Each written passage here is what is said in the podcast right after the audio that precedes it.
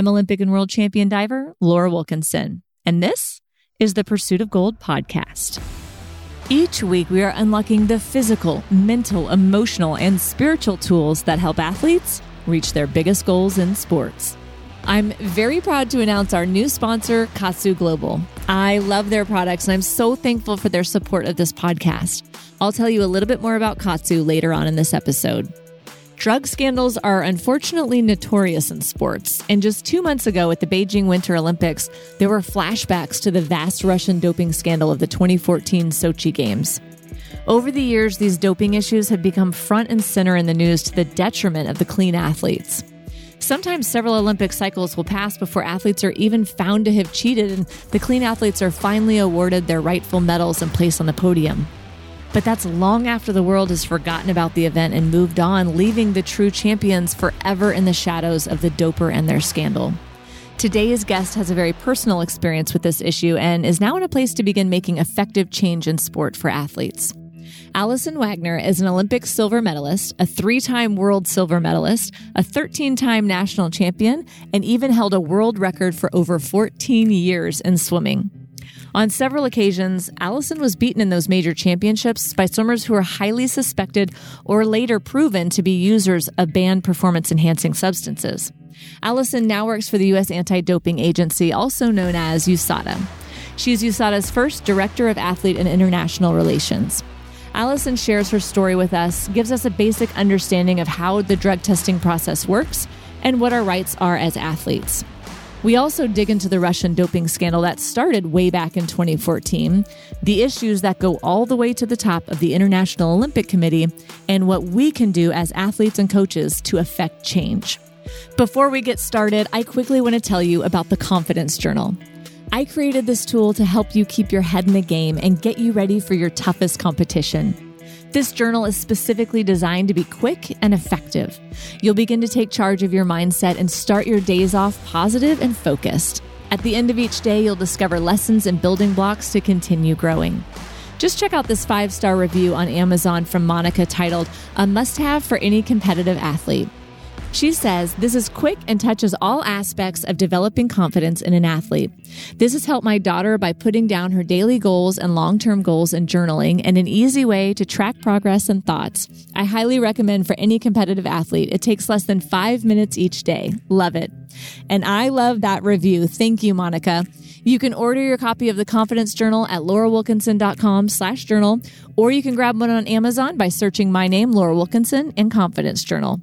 Make sure you smash that subscribe button and give us a five star review if you're enjoying the Pursuit of Gold podcast. And please tell your friends about this podcast so that we can continue to improve and grow to that next level. All right, I believe that there's gold in your future, so let's dive on into this episode.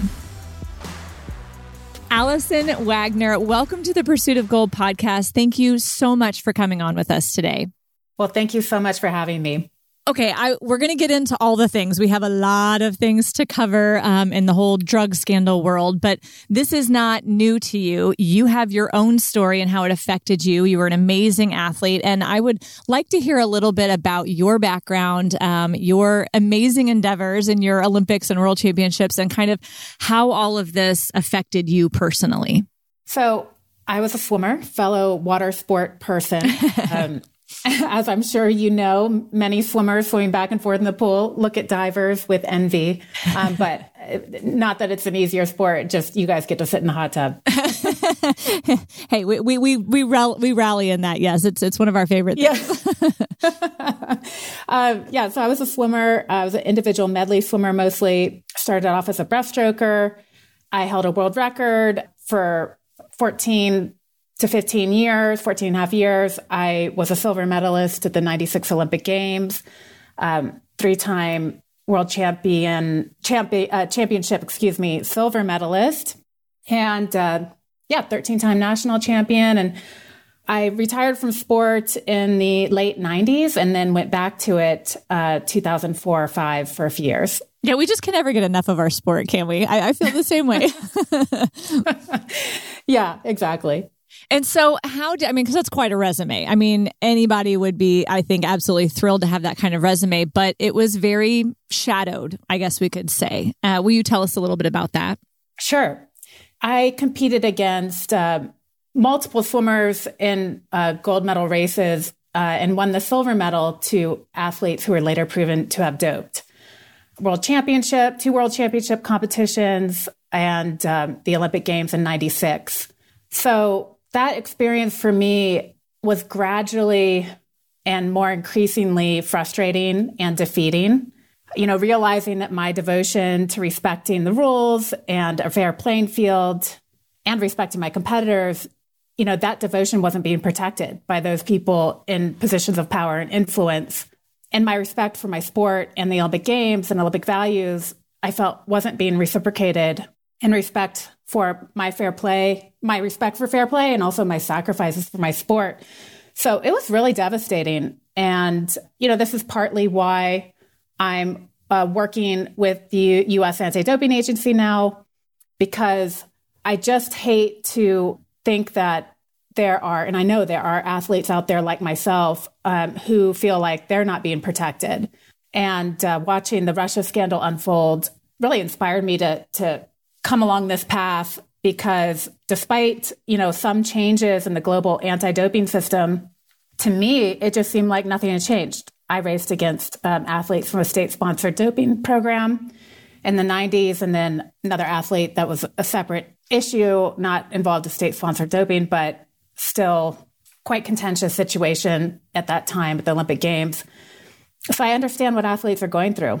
Can I ask you on a personal level, like when you are standing on the Olympic podium in second place, like, because did you know at that time she was a doper? Because I know she, hers came out later, but did you know at that time, and how how did that impact you either then or later?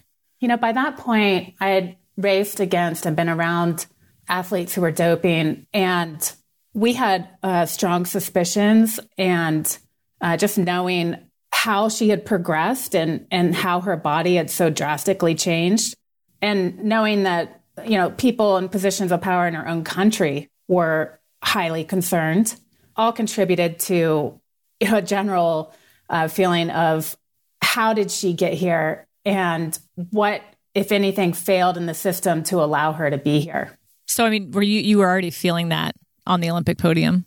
Yeah, when I touched the wall and won the silver medal, I had uh, barely touched out uh, the woman uh, who won bronze, who was a very accomplished swimmer, uh, Krisztina Egerszegi. And I admired her a lot. And to be in that race with her and to barely touch her out, I mean, I felt, I felt proud of that. And at the same time, I also felt like I was in the middle of a car wreck, you know, just felt traumatic that this was happening again. And when we got out of the water, Krisztina came up to me and said, you know, you and I both know you're the real winner of this race, and congratulations. But yeah, like I said, contentious situation. Um, some of my American teammates spoke up in the press about um, this woman, Michelle. At the time, her last name was Smith. But yeah. Does that have negative effects too? Like, did you say anything or how? Because I know it's such a, a hot thing because some some people are so outspoken they're just going to say something. Other people are terrified to say anything, even if it's true, because they don't want negative press or negative this or losing sponsors or not making a team. You know, there's that that fear of speaking out in a way. What what did, how did that unfold around your event? Yeah, I was told by people in my NGB to not speak up, and I was very young at the time. How old were you? I was uh, 18. I had a, a 19th birthday at the Olympic Games in 96. And I was told to not be a surly Shirley. and Shir- Shirley Babashoff, you, do you know who she is? No. Yeah, she spoke up about her experiences at the time in um, the uh, 76 Olympics, uh, racing East Germans and winning a bunch of silver medals to them. And uh, the the notion was that she was people in the media or and even people inside of sport would say she was a sore loser. And it's just it's uh, you know kind of disturbing now to realize that people were, were saying and, and treating her like that. But yeah that's what i was told. So what what kind of advice would you give to athletes who are in that kind of current situation um, that you know, feel like they know what's happening. Do they speak up? Do they not? Like, cause there's, I guess there's, you know, pros and cons to either way, but like, what, how, what do you, what advice do you have for athletes currently in that situation?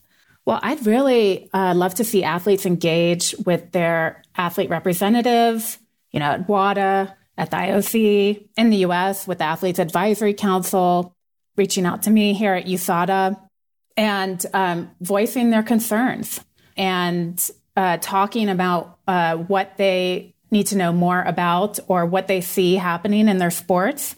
This is how things change if, if people get engaged and involved. And while there's a lot of room for improvement in terms of how athletes have or don't have power, decision making power in sport governance structures, I think it only helps if athletes can engage. I think that's great. And I think I think yes, going to your athlete representatives is a great start. And then yes, they can speak on behalf of probably many athletes, which is a great power, I think, for sure. Can you maybe give us like an, a general overview because there is so much complication around the world of anti-doping and the doping process and you know, I've, of course, during the whole uh, Winter Olympics when all the Russian stuff came out, I was getting a, a just slew of messages in, in my DM box and just, you know, yelling about all this stuff and these people know nothing and, and how it works and that, that athletes are very much involved in the process and their, their movements are tracked and, and all this stuff. Can you maybe just give us, I know it's very complicated. You don't have to get too much into the weeds, but to give people a general overview of what that doping process um, looks like, I guess both in and out of competition. Sure. You mean, you know, doping controls? Yes. Sorry, not the doping process. I guess that sounded yeah. really bad. No. Sorry, the just the, no, you'll have to drug testing. Let me rephrase that. Right. okay, so basically, there are registered testing pools and a clean athlete program. The former being called RTP, the latter called CAP. There's testing at competitions as well. There's an element of the system known as whereabouts, and that is information submitted by the athlete that allows that athlete to be located for out of competition testing. You know, the testing pools are compiled in accordance with WADA's and WADA being the World Anti-Doping Agency, their standard for testing and investigation. But basically, NGBs and USADA or USADA's equivalent in other countries work together to create these pools of athletes uh, that are available for testing out of competition. And the whereabouts system requires an athlete to provide timeframes for regular activities, time slots whereby they can be located uh, for testing, and if an athlete's in the RTP, overnight addresses for every night. Um, you know, it's quite a requirement, and most people outside of sport, I think, would be surprised to understand how much athletes have to do as an elite athlete to be uh, tested regularly, and um, also, you know, the burden on the athlete is is pretty high. You know, a lot of athletes are happy to participate, of course, because we want clean sport. Uh, we want the the playing field to be fair. But the, you're right, the system is complicated, um, and there's a lot that goes into it.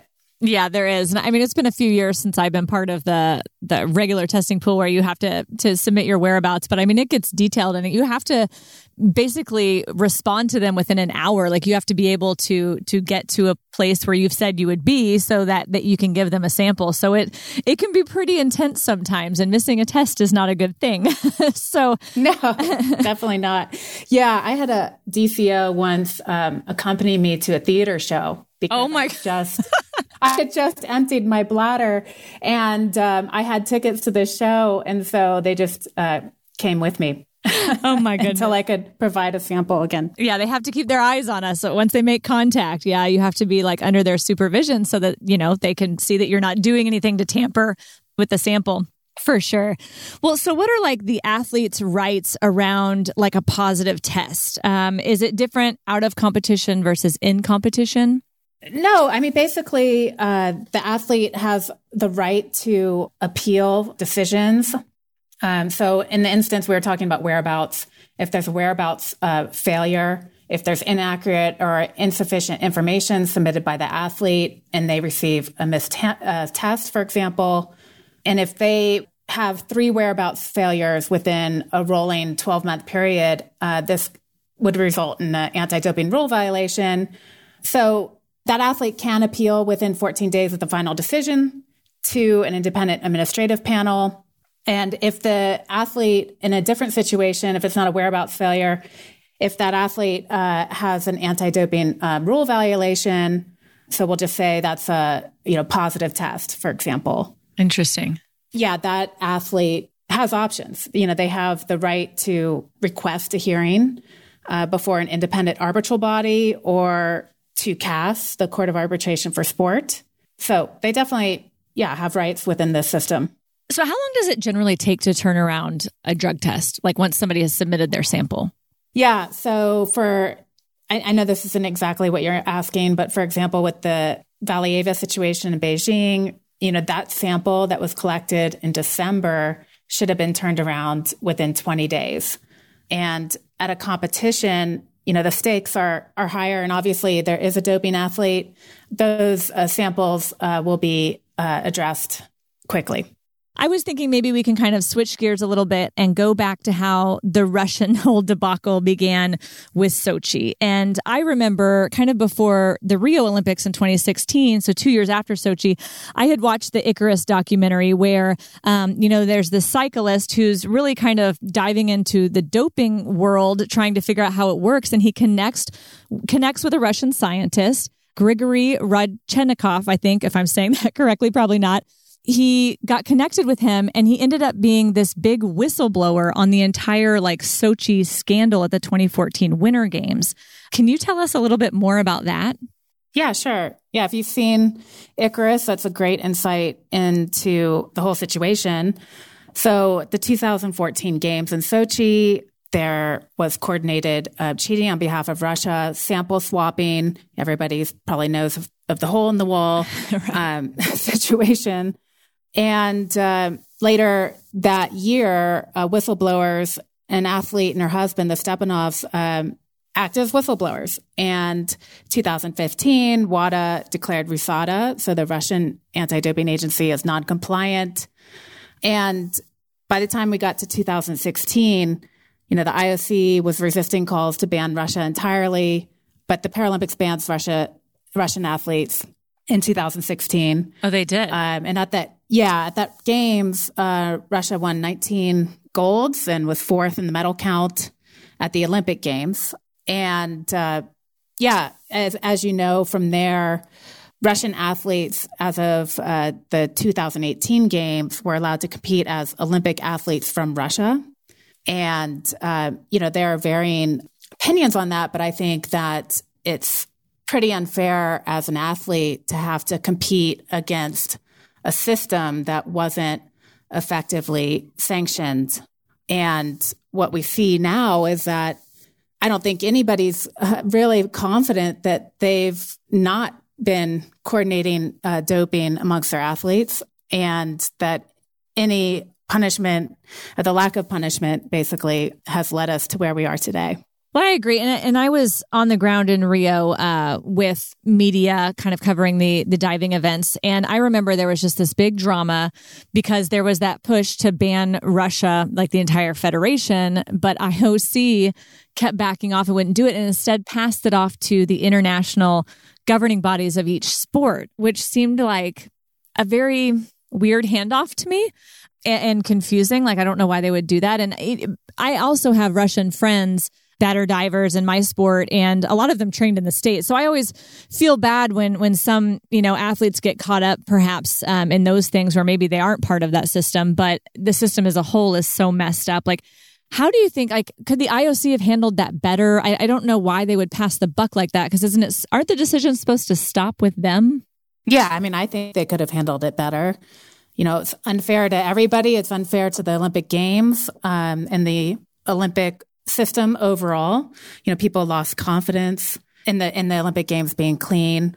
Um, they lost confidence that um, there would be bold action taken um, in response to the state sponsored doping that was proved. Yeah, for sure. And I, I kind of it kind of felt like a joke in a lot of ways because just not allowing them to compete under their flag, which I mean, everybody has national pride. Like you want to compete for your flag, but just having that taken away and you're not Russia, but you're the Russian Olympic Committee. So it, it kind of almost felt like a joke because everybody knew it was Russia. It was still Russia, you know, and so it, it didn't even feel like a punishment. It felt like a slap on the wrist a little bit. And then, you know, fast forward a few years later, it's almost like, have they gotten emboldened that they won't get in trouble for this? Because as we saw, you know, all the ice skating debacles unfold just a month ago, um, you know, in Beijing, it just doesn't seem like anything has changed. Yeah, that's the concern.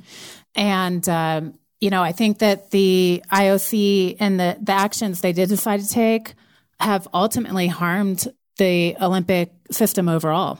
Yeah, I agree with that. Is there any pressure on them to still make this change, or are they just refusing to to do it?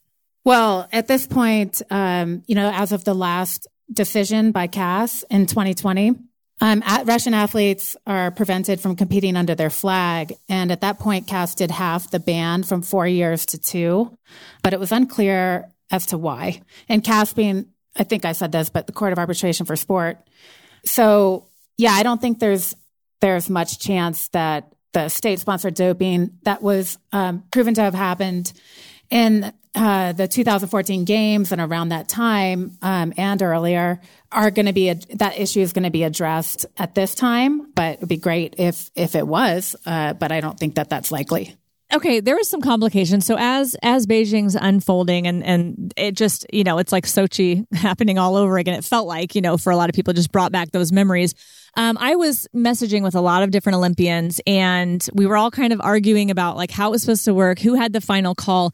So when it is a drug scandal like this, we have the World Anti Doping Agency (WADA) who is supposed to be in charge, but yet you've got the International Olympic Committee, the IOC, who is kind of supposed to be over everything. But then you have CAS that you keep talking about, the Court Arbitration of Sport, who obviously has a lot of control too. So who actually has the ultimate say and who decides what? Because nobody seems to know. Even my Olympian friends don't seem to know. The ultimate say on on Russia's involvement, you mean? Yeah, and on on doping scandals of this kind of magnitude in general, like who who ends up with the final say? Yeah, I think the the best general answer is, you know, the IOC has a lot of control over these systems. There's overlap in terms of leadership at the IOC and leadership at CAS. So, you know, the IOC is at the top of the pyramid. Okay, even over the the the CAS. So, the one of the the concerns I have about CAS and many other people have this concern is the overlap um, in terms of you know the CAS president being a vice president of the IOC. You know, how much can we trust that CAS generally is operating with independence if there is that overlap of an individual with uh, decision making power and influence in both systems. Right. I first started using Kaatsu after I discovered it could be used for recovery. After speaking with a Navy SEAL friend that had used Kaatsu to help him recover from traumatic injuries, I decided to give it a try for an ongoing tricep issue I had. Within the first week, I noticed the cramping I had in my tricep would completely stop after a Kaatsu session. It also helped me recover much faster after platform workouts. After seeing such great recovery, I started to add Kaatsu into some strength training and plyometric workouts as well. And the craziest side effect that I noticed was that I was hardly ever sore from a hard workout that I did while wearing the Kaatsu bands. I feel like Kaatsu has given me the ability to get stronger while recovering faster. Kaatsu is the pioneer and gold standard of the emerging blood flow restriction market. Navy SEALs, world champions, and gold medalists use Kaatsu daily for improved performance, quicker rehabilitation, and unprecedented recovery from hard workouts, intense competitions, and even jet lag. Kaatsu was invented in Japan and has been used at every Winter and Summer Olympics since 1988. Kaatsu Global offers a variety of easy to use products that can be used safely and effectively in the comfort of your home, office, or during travel. It can be used for any workout or between training and competitions for recovery. To learn more about Kaatsu and even get 10% off, go to laurawilkinson.com slash Kaatsu. That's laurawilkinson.com slash Kaatsu. K-A-A-T-S-U. Is there more than just that overlap? I mean, that's a pretty good conflict of interest, I'd say. Yeah, that's the overlap I, I hone in on. You know, the other concerns about CAS are, you know, generally a lack of transparency and uh, funding, you know, how much funding, where the funding's coming from for their operations. And, you know, I think that, you know, when analyzing sport governance generally, a lot of insight can be gained by looking at funding. On a separate note, you know, when sport organizations say that they are, you know, athlete focused, and then you get to look at their budgets, are they supporting that statement with their the documentation on their budgets or not? And uh, I think that same perspective could be applied to to CAS in terms of independence. You know, how is the funding being provided, and um, how is their independence supported uh, in reality? But just having a, a, president that is a VP of the IOC, IOC member, VP uh, is a problem. I would imagine for sure. And and then we had like the ruling when you had the Kamila Valieva um, ruling. She did the team event, they won gold, but then the next day the the doping allegation kind of came out from you know something that was back in December at a, at a Russian nationals uh, had tested positive for a, a heart medication that was uh, banned but you know it went to the the CAS and they basically made up it sounded like a made up rule that that now there's a different rules applying to minors because she's a protected person. And i have never heard of that before. I mean i've seen gymnasts gymnasts are generally very young. I've seen them banned and stripped of medals before. I you know so this kind of felt like it came out of left field. Yeah it did.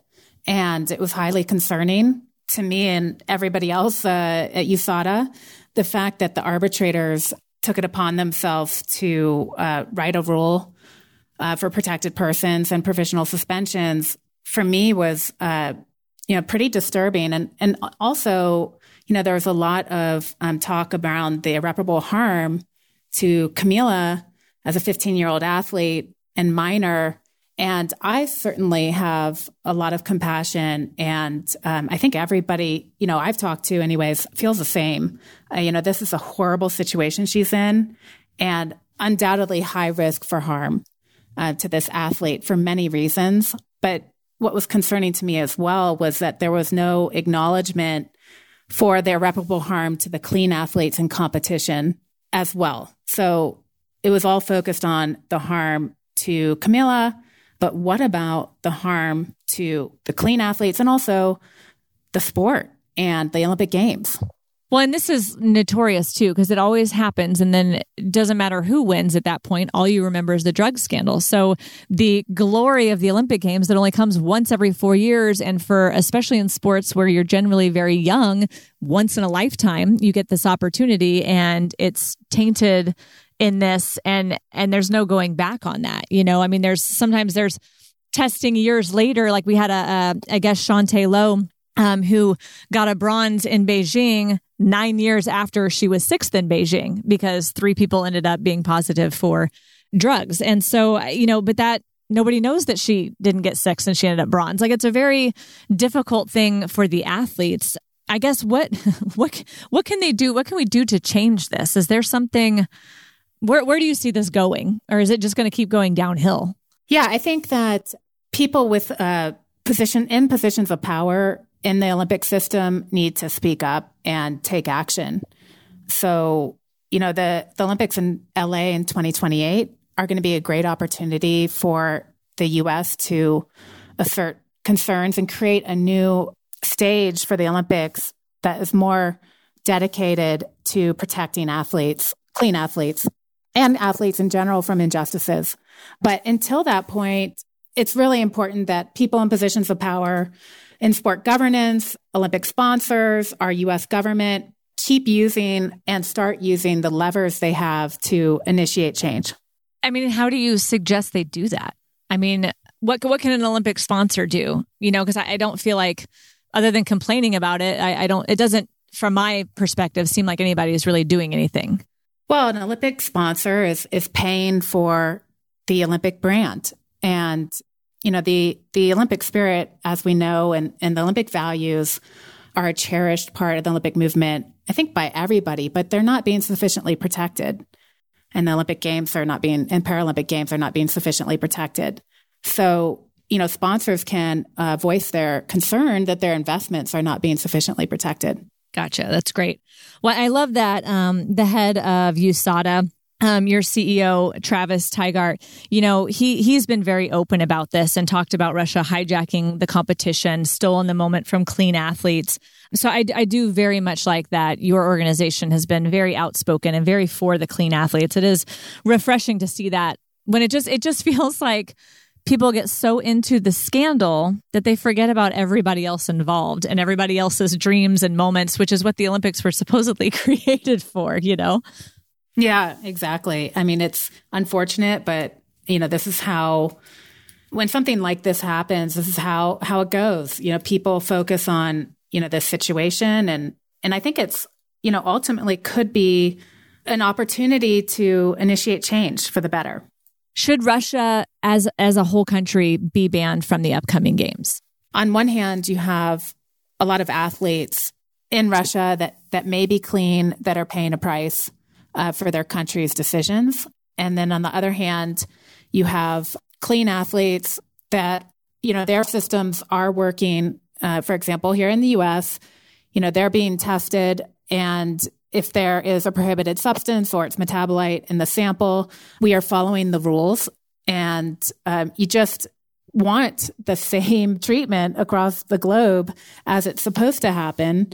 And it's just it's just not the case totally. And that's extremely frustrating and to athletes from every sport that these standards aren't being upheld everywhere. No, I totally agree. And I guess the frustrating part is, I mean, you were dealing with this back in the 90s and it just feels like it's just gotten worse in a lot of ways. And I don't want to be the negative Nancy. You know, I want to give hope to the upcoming athletes. I want to, you know, tell them how to help them fix it. You know what I mean? But I, I, get lost on what to do. And I love that that you have stepped up and you've joined USADA and you are engaging in these conversations and and making those changes. I, I guess is that what it's going to take? Because sometimes, you know, I also think of athletes get scared to speak up about a plethora of things. Like, you know, we, we watched the whole um, Larry Nassar abuse cases with gymnasts. Well, all the gymnasts were afraid to speak up because either they, they thought it must be okay because everyone around them was not saying anything, or they thought they'd be taken off the national team, or they thought there would be repercussions. So I feel like sometimes it's the same thing with this kind of situation with, with different doping issues that people are afraid to speak up or speak out because it will look badly on them and they will be taking on the repercussions instead instead of the person who has been doping and doing the wrong thing. You know what I mean? Yeah, definitely. Um, that fear of retribution, the fear of uh, risking sponsorships potentially, the fear of just negative consequences is real. And, you know, what I would say to those athletes is, you know, reach out to me, reach out to any of your athlete representatives and um, express your concerns in that way. And I'm sure you'll put my name or sorry, email and number in your show notes, but I'm happy to connect athletes with the relevant representative or advocate. You know, that's really important uh, thing to do, but you know, the system needs to change as well. Athlete representatives don't have um, decision making power within sport governance, and that needs to change. How how does that change? Just going back to the point about you know positions of power. So sponsors, um, individuals, and organizations with positions of power in the Olympic movement need to use their voice on behalf of clean athletes. That's one of the reasons why I like working for USADA is that, you know, Travis, our CEO, makes uh, bold statements on behalf of and in service to clean athletes. And um, speaking truth is something that takes, you know, courage and boldness, and it's to be respected and um, supported. And I think we need more people doing that. Definitely. You know, and, and I, I go back to these positions of power that you're talking about and, and it's it's great to encourage the the sponsors and the governing bodies as well but you know I, I keep thinking back to what we were talking about with the overlaps between the IOC and WADA and CAS and how can we help change that? Is there a way to help what, what can we do from the ground, you know what I mean, to try to make effective changes in these governing bodies? Because I mean, I'm I'm just going to kind of come out and say it because I don't really trust a lot of these governing bodies anymore because you see all the different bribery allegations trying to get Olympic games. We see the head of FINA right now, the new president of FINA is under bribery charges, um, you know, for something that happened with FIFA. You know, he just went from one sport to another, you know, and he's connected with a guy who is also uh, just got charged, um, you know, with, with another scandal within Kuwait. So it's, it's really kind of hard to trust some of these really high level governing bodies, especially international ones, when we constantly see the people at the top getting in trouble and not being transparent and not doing what appears to be in the best interest and not making calls that should be made because it's, you know, an entire country like, like IOC not making the call on Russia not being able to compete. So my first assumption goes, are they being paid off? Like there are thoughts like that that go in my head and I don't want to accuse anyone of anything because I have zero proof.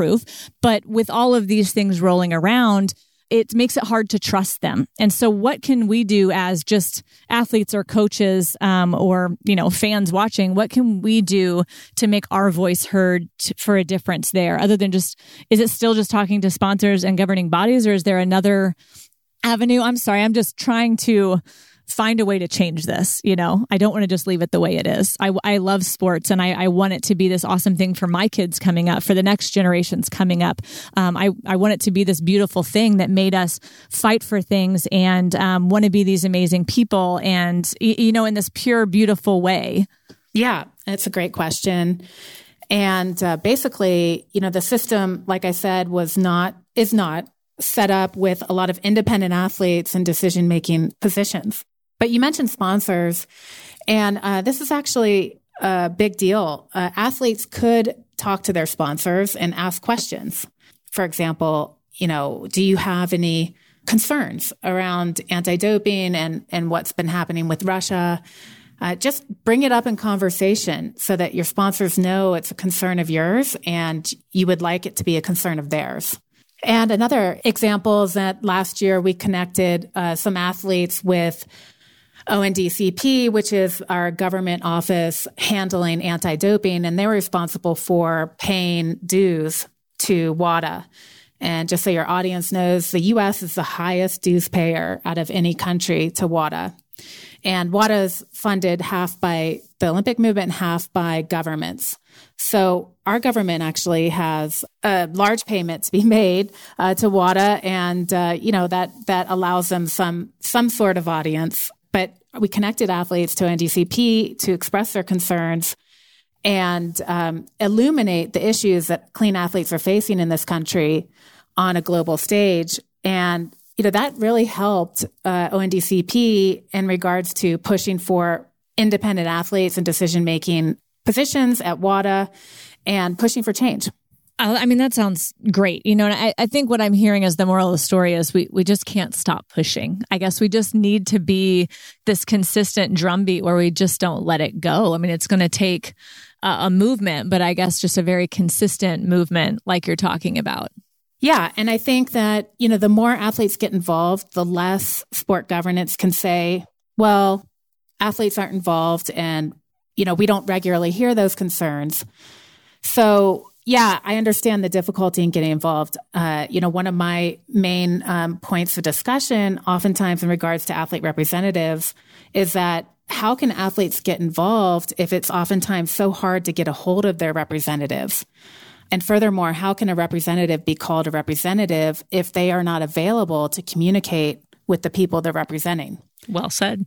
Yeah, this is a big problem. You have athlete representatives, they're appointed uh, and we don't really understand their motivation. There are problems with uh, the few elections that do exist, in, in my view, in terms of how those elections happen.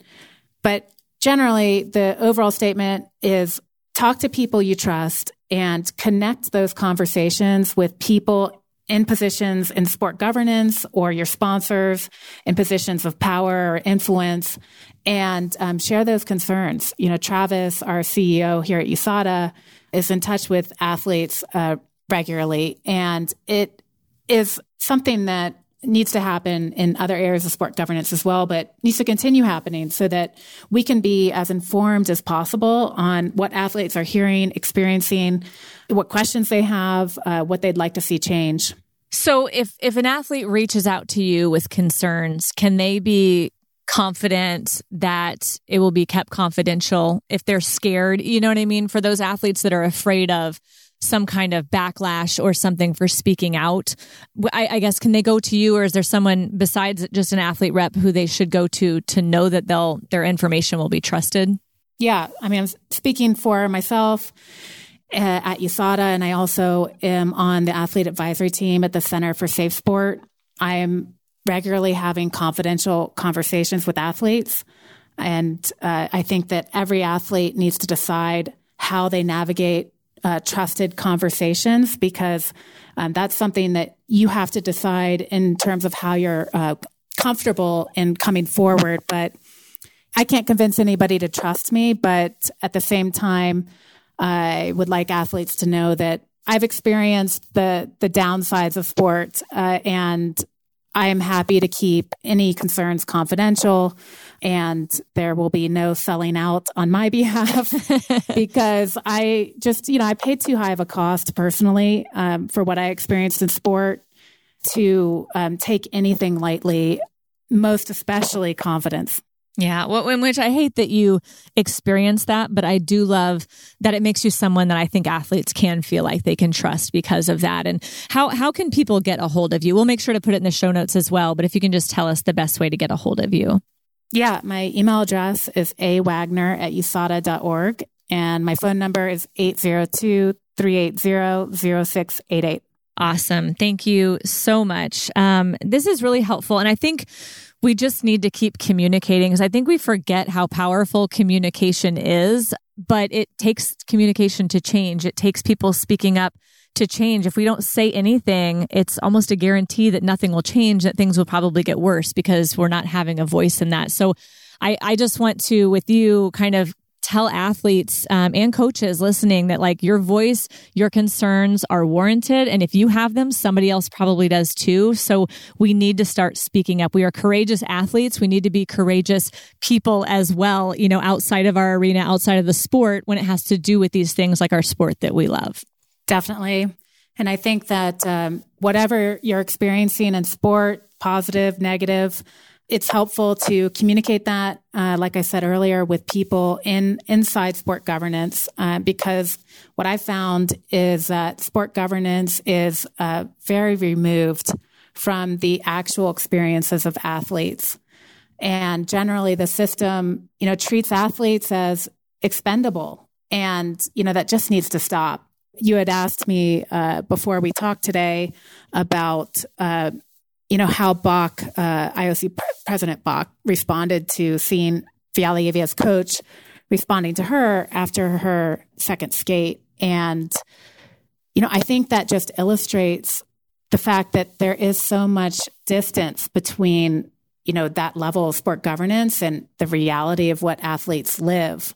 And the conversations I have with people from the IOC, WADA, and other sport governance people is that they just have no idea. You know, they're living in this bubble of, of unicorns and rainbows, you know, and that is not in touch with the reality of, of how athletes fight their way through their careers oftentimes.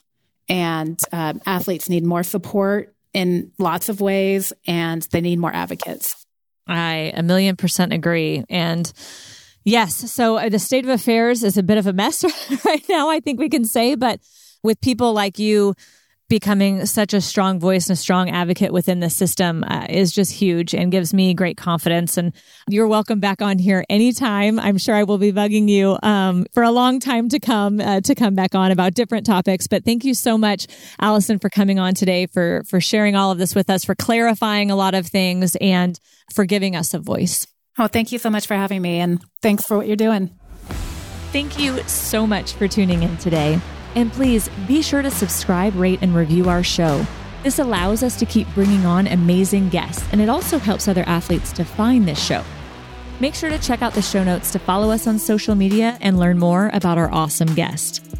To hear all of our amazing episodes, head on over to thepursuitofgold.com or wherever you listen to podcasts. The Pursuit of Gold is proud to be a Podigy production. That's all for now. Make sure to tune back in next week.